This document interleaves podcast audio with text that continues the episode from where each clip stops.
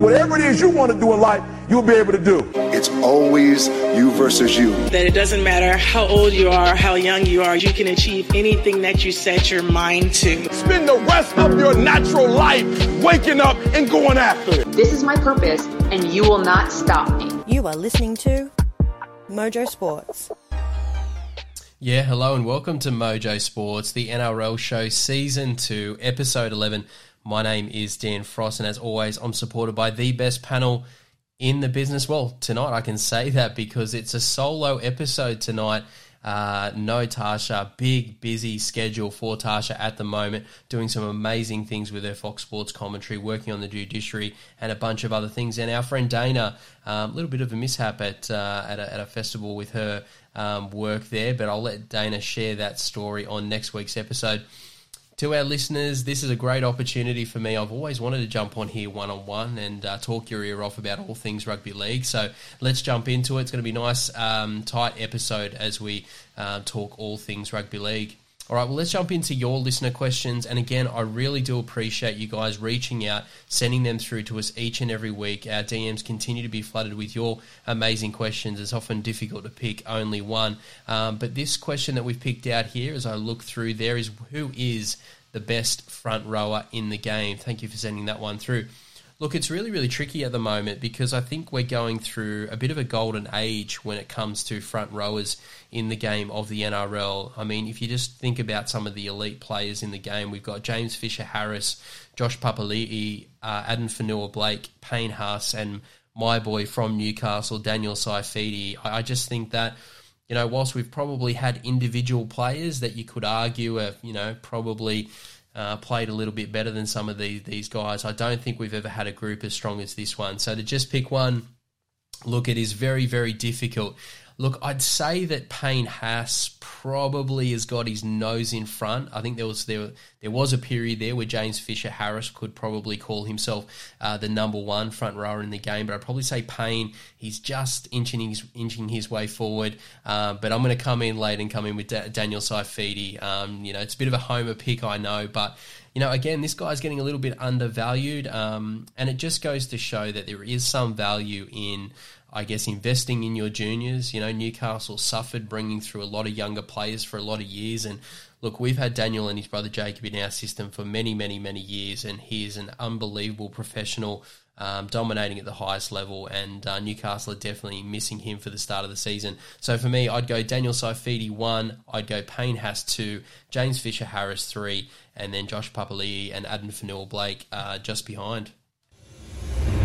All right, well, let's jump into our first segment for tonight, All Ball. Every franchise has had tons of great players and legendary personalities, but who stands out above the rest? Is Cameron Smith, this outstanding leader. Thurston, he hits it, He's yes! got it! He's got the field goal! Through John, inside for Elba. You just knew something special was going to happen. Yeah, that's right. And look, this is one of the best times of the week as we jump into our all ball segment where we focus in on a particular player and we continue with our Legends series. This week on the show, we dive into Johnathan Thurston. Now, there are some players that obviously it's very disappointed to see them retired, but there's other players where you just crave that moment. That was certainly the case for Johnathan Thurston for me as a New South Wales fan, New South Wales supporter, because he absolutely tortured us um, at representative level. But let's uh, let's take it all the way back and slowly go through JT's career because it has so many storylines, so many things that I think we can all relate to in terms of you know he he's not a player who had everything go his way. So let's dive into it. To start with, let's talk about the frame, the body size. You know, when you think about JT, he will go down as one of the all-time uh, greatest players in our game, but he stands at only five foot ten, uh, 89 kilos was probably his peak weight as well. So, you know, one of the things that JT did, um, you know, coming through the Canterbury Bulldog system, you know, 20304 is you know, he was he was let go. You know, he sort of obviously didn't stand out on paper. He was a small, uh, scrawny young playmaker there, and you know the Bulldogs were going through a bit of a golden era where they had quite a number of um, playmakers there. They had Brent Sherwin, and you know it just seemed like they were going to go on another you know ten year um, you know, dominant. So letting a, letting a player like Thurston go, uh, it just seemed to make sense at the time. But um, yeah, obviously, if they would have their time over, I think they'd be um, yeah handing him quite an attractive uh, offer there. But yeah, JT he he moves all the way up to North Queensland to the Cowboys.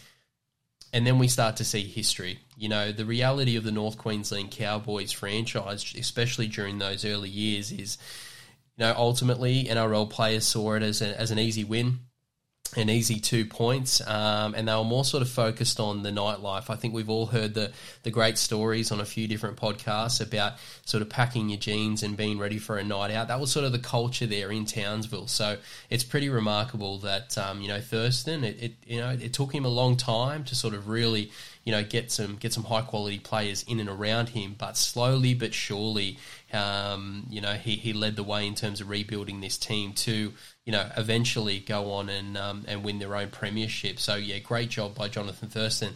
If we think about uh, his Cowboys career, it has so many moments. Um, he played from 2005 through to 2018, where he did re- retire. Uh, he played 294 games for the Cowboys. But I guess for me, you cannot think about Johnathan Thurston in a Cowboys jersey without thinking about his little mate uh, Matt Bowen there at fullback, and I think that's what I guess best uh, some of my best memories of, of, of JT is you know on a Saturday night on Fox Sports there would be a random game you know round fourteen uh, you know two thousand and nine where you know JT he just takes center stage and he's just got this amazing ability to, I guess, bring the best out of the players around him. And um, you know, I, I think he, even he would admit that Matty Bowen and his combination, it just got to a point where they both knew each other. They didn't, have, they didn't have to say anything. They they were just it was just automatic, and that combination was absolutely deadly, and it absolutely tormented um, teams for, for quite a quite a number of years. Let's skip through now to uh, you know his representative career, and again, you know we forget about you know the era in which JT kind of started his Origin career because you know Queensland they had long suffered um, after you know some uh, really dominating performances from the New South Wales Blues, but you know JT he jumps into that um, he jumps into the fire there in state of origin, and I think he he continues to sort of develop his game you know, JT goes from this creative playmaker to someone who, you know, builds those leadership skills. And, you know, before we know it, we see a Queensland Maroons dynasty that I think many many will agree we'll, we'll never see again. So, um, yeah, Johnathan Thurston, um, his ability to get the best out of the players around him and continue to elevate his game. I think Thurston would even admit that his game year on year out. Besides probably that those last twelve to eighteen months, it just got better and better and better, and that was all through the hard work. Um, some key highlights in terms of his game, I thought his passing game was absolutely elite,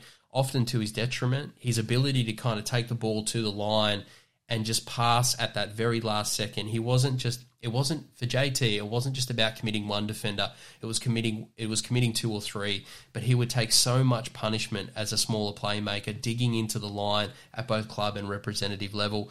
Often he would get it out the back to an into an incredible fullback, whether it was Matty Bowen at the Cowboys or Billy Slater um, there for Queensland. And off quite often we'd see a series defining moment off the back of um, JT's pass. So uh, absolutely incredible there. And as I mentioned earlier, um, you know, that leadership in terms of his ability to kind of rebuild the Cowboys club, uh, as well as, I guess, you know, s- step into an origin arena where you have the best of the best. You have the Cameron Smiths, you have uh, you know Greg Inglis, you have all of these unbelievable personalities within that group. The coach himself, Mal Meninga, these are big, massive presence in the history of our game. But Thurston was able to go in there, and uh, you know he, he was he was in charge, and um, yeah, just just goes to show, um, yeah, just how much of an incredible leader Johnathan Thurston was. So again, an incredible 37 games for Queensland. Uh, it's just just totally unbelievable. Uh, five tries, 99 goals, um, and yeah, it was definitely part of that historic run that Queensland went on.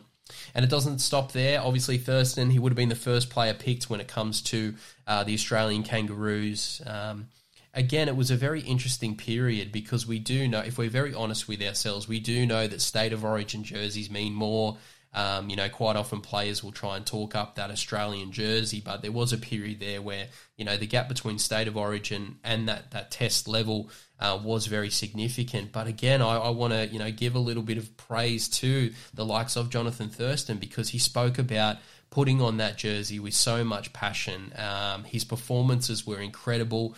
It kind of lifted the competition as well. You saw New Zealand have that upset World Cup win as well, which was great for the sport. But yeah, I really feel like Johnathan Thurston brought a lot to that jersey and really kind of in a way he restored um, some of the, the love and the respect that we have for that jersey, and now um, it very much is. You know, despite the fact we haven't seen a lot of that football because of COVID, um, I think Johnathan Thurston can take a lot of credit uh, for that.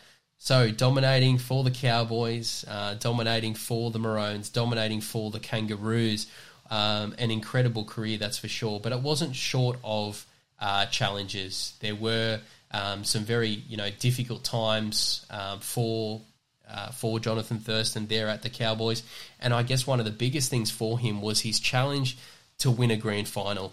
You know, you think about some of the other sports, uh, whether it's NBA. I know Charles Barkley gets a lot of flack for, you know, he's a great player, but he never won that championship. And you just got to a, it got to a stage where you were so worried that you know, is Thurston going to be able to win that elusive premiership? You know, he got the Canterbury Bulldogs one um, at the very start of his career, but, you know, even he would say that he wasn't front and centre in that. So could Johnathan Thurston lead this Cowboys team to a premiership? That was kind of the final, the final, uh, I guess, touch that he needed on his resume, and he did. Uh, in 2005, I guess we all remember where we were. We all remember watching this um, this incredible um, grand final. You know, it gets to the stage where you know you're watching these um, you're watching these grand finals, and you know you're in the moment. You always think they're the best ever, but you know I guess a little bit of, time has passed now between uh, 2015. It's now 2022. Obviously, how time flies, but yeah, that was a truly special grand final. Um, and you know, for a few things you know, a few things, you know, just like every grand final, one or two things change. Maybe Johnathan Thurston doesn't have that grand final victory, but you know, just that, uh, just that, you know, conversion from the sideline, and then you know, obviously the field goal. Um, again, it was Johnathan Thurston's opportunity to once again for. Um, you know, just another time step up on the biggest stage and just show that he is you know, one of the game's best ever players. So, look, that was an incredible moment. Obviously, we talk a lot about that Ben Hunt knock on. That's going to go down in infamy. But, um, yeah, Thurston, absolutely, absolutely special. And uh, for him to kick that field goal to secure the to secure their first ever premiership, it's pretty special. So just quickly reflecting on it as well was, uh, I guess, the legacy that he leaves there in North Queensland. Um, you know, probably didn't get to leave at the very, very top of his game. You know, obviously battled a shoulder injury, but um, you know, we'll still remember him as an absolute champion. But you know, again, you think about his legacy, and he leaves North Queensland, he leaves Townsville with that incredible stadium that's now built, and you just wonder if you know Johnathan Thurston never turned up in North Queensland, and this was again a struggling franchise. Number one, you know, do the Cowboys survive in what, what has been a very competitive market? And number two, do they have a multi-million, billion-dollar um, stadium up there at Townsville? Probably not. So again, Thurston, he's um, going to go down in history. But again, if my panel was here, we always, well, we try not to sit on the fence. And I guess the question we have in our Legends series is, will Johnathan Thurston go down as an immortal? Uh, the Hall of Fame, absolutely, I think that's an absolute shoe in. But this immortal status, it's something a little bit different. Obviously, he's going to be have to retire for a period of time before it gets voted on. But for me, um, I do not give these out lightly because I think one of the things that's really strong about um, our game is that you know there are there are very very few spots. It's for the absolutely elite, and for me, Johnathan Thurston he has to be in that conversation. I think it's a very close call. For me, I, I, I would be voting him in. Um, you know, there's just there's just no question marks on his career. He was able to do it at club level. He was able to do it for his state. He was able to do it for his country. Um, I think if he didn't win that premiership, uh, you know, that's probably going to be the deciding vote. But for me, um, it's a yes to Johnathan Thurston being a future immortal. All right, well, let's jump into our, our next segment for tonight the match. The most anticipated match in history, ladies and gentlemen. Uh, let's get ready to rumble! Yeah, and it just gets more tricky in our match as we continue with our Battle of the Legends series. Um, this week we're looking at the Melbourne Storm. So we're picking out a couple of legends to um, go toe to toe, and it is the great Billy Slater coming up against Greg Inglis, um, but only one, um, only one will win this one. Let's start with Billy Slater. And uh, for those that are new to Mojo, go back and have a bit of a listen to previous episodes um, where we, you know, spent a little bit, bit, bit more time on Billy Slater. But what's to what's to say about Billy the Kid? Um, I think one of the things that does stand out, and we'll talk a little bit about Greg Inglis's career, is Billy Slater's one club career. You know, it's so um, I guess it's, it, it's so difficult now in the modern era to play your entire career with one team, with one franchise. I'm sure there were plenty of opportunities for Billy to kind of, you know, go elsewhere on bigger money and, and take on different opportunities, probably in different codes as well as we battled rugby union. But, uh, you know, Billy just continued to um, stay loyal and continue to perform. So 323 appearances for the Melbourne Storm. I think that's one of the things that, that best stands out.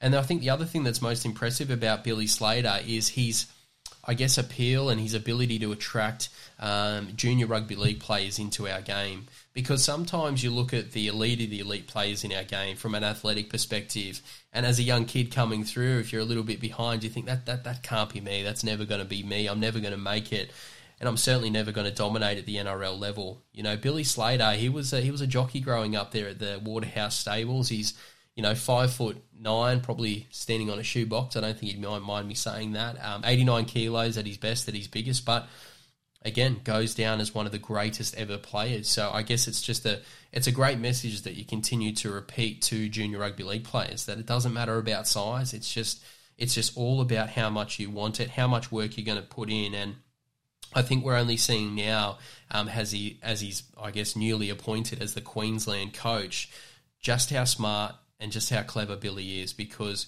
he revolutionised the game. So I guess the next thing on Billy Slater is we can talk through again his remarkable achievements at the Melbourne Storm. Uh, 31 um, appearances there for Queensland, 30 for Australia, a big part of the Queensland Maroons' success. But let's talk quickly about how he revolutionised the game. Look for Billy Slater. Um, you know, he was, I guess, an, a mad scientist when it comes to both sides of the football. So when it comes to the off, you know, offensive um, side of things as well as in defense, his ability to kind of organise from the back. Um, I think his motor had a lot to do with that as well. I think a lot of fullbacks in the modern game struggle to communicate on every tra- uh, tackle and make sure that everything is set up because there's just so much fatigue in the game at the moment. But Billy Billy's fitness enabled him to kind of do that for the full 80 minutes. So that you know that just made him invaluable in defense. And you know it's probably not something that you think about with, with Billy Slater, but I'm sure when Craig Bellamy you know, when, you know, and there was only very few opportunities besides a few sort of longer term injuries at the back end, end of his career. But when Billy Slater wasn't in your football team, um, you certainly felt it from that offensive side. But it's attack where he made all his money and where he made his reputation. And Billy created the third playmaker. There was a lot of players historically who have who have done it, um, but Billy was able to sort of take it to a new level you know, suddenly we had this uh, this evolution of the game of rugby league where you had your two halves, your, your five eight, your halfback. Um, you know, we, we've we've had situations where playmakers they've been planted on one side of the football field. You know, Melbourne, you know, really sort of, um, I guess, changed the game. They were able to sort of you know, think about ways in which a fullback could come in and play as a playmaker um, and just basically provide an, an, unbelievable attacking threat. It opened up both sides of the football field for the Melbourne Storm, both centres, both sides, both wingers. It, it made them very, very difficult. Um, and in particular, their second rowers as well. You know, they were able to sort of send some bigger bodies towards defences and. Um, you know, Billy was sort of controlling things from the back there. So, um, yeah, really, really incredible. And his ability to kind of, you know, he's I, I, guess his his kick chase and his ability to do the one percenters just really um, stood him out as, as one of the game's um, absolute elites. But uh, you know, for him to do that, uh, you know, he had to put a lot of work in to effectively learn how to be a halfback um, and sort of balance that with his roles there at fullback. So yeah, incredible, incredible career there from Billy Slater. Will certainly go down as one of the all time greats. If we now flip flip it over to uh, his competitor tonight, and it is the great uh, Greg Inglis. Now, Greg, he may not have, uh, you know, been a one club player, but, uh, you know, for our new listeners, again, go back and listen to some previous episodes where we dig in on Greg Inglis's career. The thing with Greg is we all feel like he made the right move. You know, we're not discounting his, his, early career at the Melbourne Storm. He actually played 118 games. I mean, when you think about Greg Inglis, you always think about him in a South Sydney uh, uniform, but he had he had some incredible performances, some incredible years down there in Melbourne. But he's moved to South Sydney. It started a bit of a revolution there for the Rabbitohs. You know, obviously with you know Russell Crowe. Um, you know, sort of buying buying the team. It, it, slowly turned things around. There were a few players during those early years that should take a lot of credit for the slow rebuild of that club. You know, Johnny Sutton, Nathan Merritt, uh, those types of players. But you know, it really was the signing of um, you know GI and then Sam Burgess that really. Um, you know, made this team a, a, year in, year out top four football team, and you know th- th- this has been something that you know they've been able to hold in place after he's left. So for me, you know, Greg Inglis, you know, we have rarely seen um, an athlete like him and we'll talk about we'll talk more about that in a moment. But I think one of the things that um, you know, really highlights how great of a career you've had is the legacy that you, leave, you leave. And, you know, GI's footprint there on the South Sydney Rabbitohs, it's, um, it's really, really incredible. A lot of people were involved, but I just don't think you get to the heights. I don't think you win a premiership there in South Sydney if it wasn't for GI. All right, let's talk about the physicality. Let's talk about this body. I mean, sometimes it's not fair. You know, this is where I talk about the disconnect between us and, and junior rugby league players because um, there are very few young athletes that um, that have the, the physical attributes of um, Gregory Paul um, Inglis. You know, six foot five, 105 kilos, and his ability to I guess his agility, his explosive pace, and his ability to, I guess, demonstrate his motor um, at fullback. You know, that was one of the big question marks around Greg. We knew he was big, we knew he was powerful, we knew he could dominate on the edge, but how would he go, you know, sort of doing all of those additional kilometres there at fullback? And he showed that you know, despite the the unbelievable frame that he was, you know, able to do that. And, you know, I think that was a big catalyst for his move away from the Melbourne Storm. I don't think he was ever going to unseat Billy Slater there for the fullback role. He wanted to go away. He wanted to test himself, and I think he did that. You know, we're, we're bypassing, you know, a lot of these um, great players' incredible career at that representative level. But again, you know, GI, he was certainly there. Um, 32 appearances for Queensland, 39 test matches for Australia you know these are numbers that you know it's it's going to be very very hard to see broken into the future. So again, another incredible player. All right. It's a little bit difficult because I feel like I've got the the one and only vote here. Um, cannot sit on the fence when it comes to the match. Who is the better player there, Billy Slater or Greg Inglis? This is so difficult. Look for me, I, am going to go with uh, I'm going to go with Billy Slater. Um, I just feel like he had you know, he had a slightly, you know, longer career. Obviously, Greg, you know, that, that big that big body broke down a little bit earlier. Both players sort of struggled there towards the end, but I feel like, you know, Billy Slater's one club, uh, one club history, one club career with the Melbourne Storm, it's near perfect. I mean, if you were to write a fairy tale storyline, it would be the story of Billy Slater.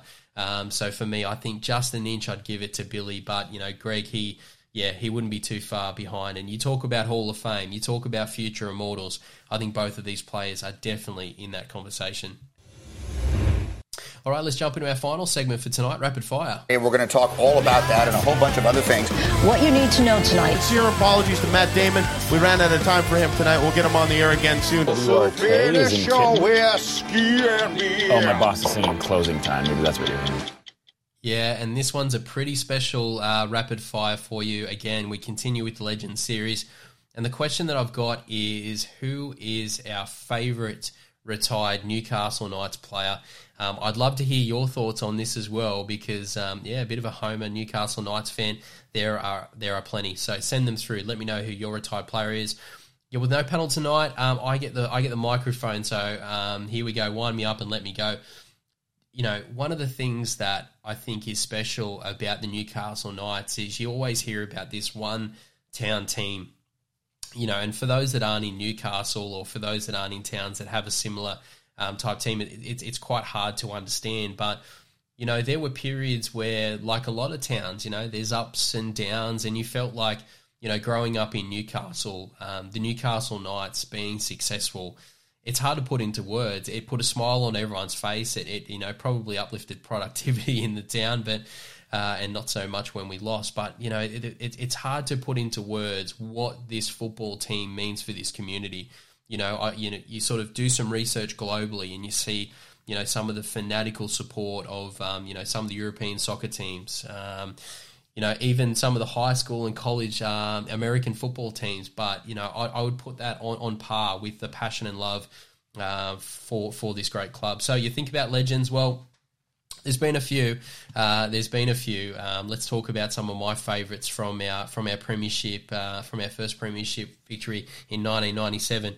Uh, Robbie O'Davis there at fullback. I think he gave us a lot of swagger and a lot of uh, well, he was he was someone pretty special. He just gave so much flair, and uh, yeah, Robbie O'Davis, he was he was a special special player. Darren Albert on our wing, you know, Darren he um, he always had that sort of special big play ability, um, and obviously he'll go down in history for winning the the premiership in '97. But yeah, an incredible talent. Um, you know, Timana Tahu, who came after him, um, again, sort of you know, giving us a little bit of an insight in this into this new age athlete. Timana was um, was someone pretty special. Uh, Matthew Gidley created the the Gidley flick on the inside. Um, again, you know he he he's a very interesting uh, interesting player. But one of the things I would say about Matt Gidley is, as great as his career was for the Newcastle Knights, he then went on to the UK to St Helens, and uh, yeah, he was pretty special over there as well. So um, yeah, jump on onto Google and check out Matt Gidley's career. Matthew Johns, uh, look, he's an absolute favourite of, of mine. Uh, you know, Matt, he, he sort of I think he plays uh, plays a fool a little bit sometimes when he comes to his own ability with his brother, but very very talented footballer and someone who put a lot a lot of work in. Um, you know, was able to represent his state, represent his country, and yeah, just a really tough, high quality footballer there, um, which I'm sure he doesn't uh, get get told enough. Um, and yeah, look for me, drum roll. That leads us to my my one player, my favourite retired Knights player, and that is um, that is the goat. Uh, that is Andrew Johns you know, Andrew was a lot of things uh, for Newcastle Knights fans growing up and watching him, uh, watching him play. Um, you know, sometimes when you see rookies, um, you know, come into the game, into rugby league, you wonder, you know, obviously they're talented, but are they just early maturers? You know, like are they just coming in at 18 and 19 and showing, you know that they're going to be an average rugby league player, but they're doing it early. You know that that's some of the that's some of the hard things when you see rookies come in. It's like you know wh- where is this kid going? You know for for whatever reason, when we looked at Andrew Johns, we just knew that hang on, this this guy's this guy's a little different. You know, and you know again, you, have seen um, some of those debut games like some of our current players. You know, I remember Luke Brooks, for example, for the West Tigers. He came in at halfback and absolutely starred, and I think he got the next Andrew Johns uh, tag. But you know, it just goes to show, you know, what what what are these rookies about? And and so there was definitely something special about Andrew Johns. You talk about his game, and you know, over time he had everything. Um, you know, he had every pass, uh, he had every kick. Um, his kicking game was clearly one of his strengths, but I think it was his attitude that we've learned and his ability to, you know, he has that Michael Jordan um, you know, arrogance around winning. You know, he absolutely despised his rival halfbacks, and he had this, you know, competitive hatred that I just, you know, he was able to bottle that. And you know, at times off the field, he had his challenges, but on the field, it just meant that, you know, similar to Jordan, he would, you know, turn up to um, a game, you know, whether it was a, a regular you know, nothing round game or whether it was, you know, one of the biggest moments in his career at state of origin level. And he just was able to, I guess, channel his emotions and just say, look, this is the game where I take over. And we saw that time after time. The other thing that I thought was really great um, and puts him down as, as, as, you know, the greatest player we've ever seen is he was able to improve. You know, Andrew Johns was not a good goal kicker. You know, when he first came into play, he was scratchy at best. You know, at the time, he was probably you know on par with a few people, but you know, compared to what we're doing now with kicking, he was he was very very average. He worked with Daryl Halligan and completely you know, changed that. And and at the time, you know, was sort of, you know, going toe to toe with Hazem El Masri is one of the best goal kickers in the game. That just shows you that Andrew Johns, even the smallest components of his game, he wanted to be the best. He, did, didn't want to be good, he wanted to be the best. So, you know, Joey, again, he plays the fool a little bit on TV and things like that. But, you know, Um, you know, we're starting to get on a little bit. I know there's a lot of people that didn't get the opportunity to see him play, but he was truly special. And the last thing that made him great, and it's something that's a little bit controversial and a little bit different, but for the purists that did watch him play, it was his defense. Um, Andrew Johns was an unbelievable defender, and I think that I think that sort of you know uh, I guess you know helped him with his overall. Uh, attitude on the football field. You know, he's not your traditional small little halfback that was getting run over. You know what I mean? He could put on hits on people. His uh, technique was something that he worked on. He could fold blokes, and I think that that really built into that that that self confidence. He was able to, to you know get into a game very early, get his body in front, put on some hard tackles, and you know that just sort of got him into the game very very quickly. You know there were very few games that you would watch with Andrew Johns where he would sort of you know suddenly appear, you know, in the 50th minute. You know, Andrew Johns was sort of in the game within the first 10 minutes every time, um, and that was another special moment. And not to mention, he won it all. So for me, um, yeah, look, thank you for allowing me to uh, reminisce on some of the, the greatest Newcastle Knights players that we've had. I've missed the ton. Paul, the Chief Harragon, um, incredible, incredible front rower, inc- incredible man, incredible captain. Tony Butterfield, Danny Buderus, Kurt Gidley. Um, we've absolutely been blessed, and let's hope that um, that tradition continues to roll forward for the Knights. And hopefully, fingers crossed, we've got a premiership in our future. All right. Well, thank you very much to our listeners uh, for bearing with me tonight. Um, yeah, again, it was a great opportunity to sit down with you guys one on one and talk rugby league. Tonight we covered a lot. We talked, we spoke about some of the best front rowers in the game, gave a little bit of love to Daniel Saifiti, and we talked about some absolute legends tonight: Johnathan Thurston, Billy Slater, Greg Inglis, and Andrew Johns. What a what a jam packed show! As always, we really do appreciate you supporting the podcast. Continue to download the podcast, share with family and friends, and until next episode, I'll catch you then.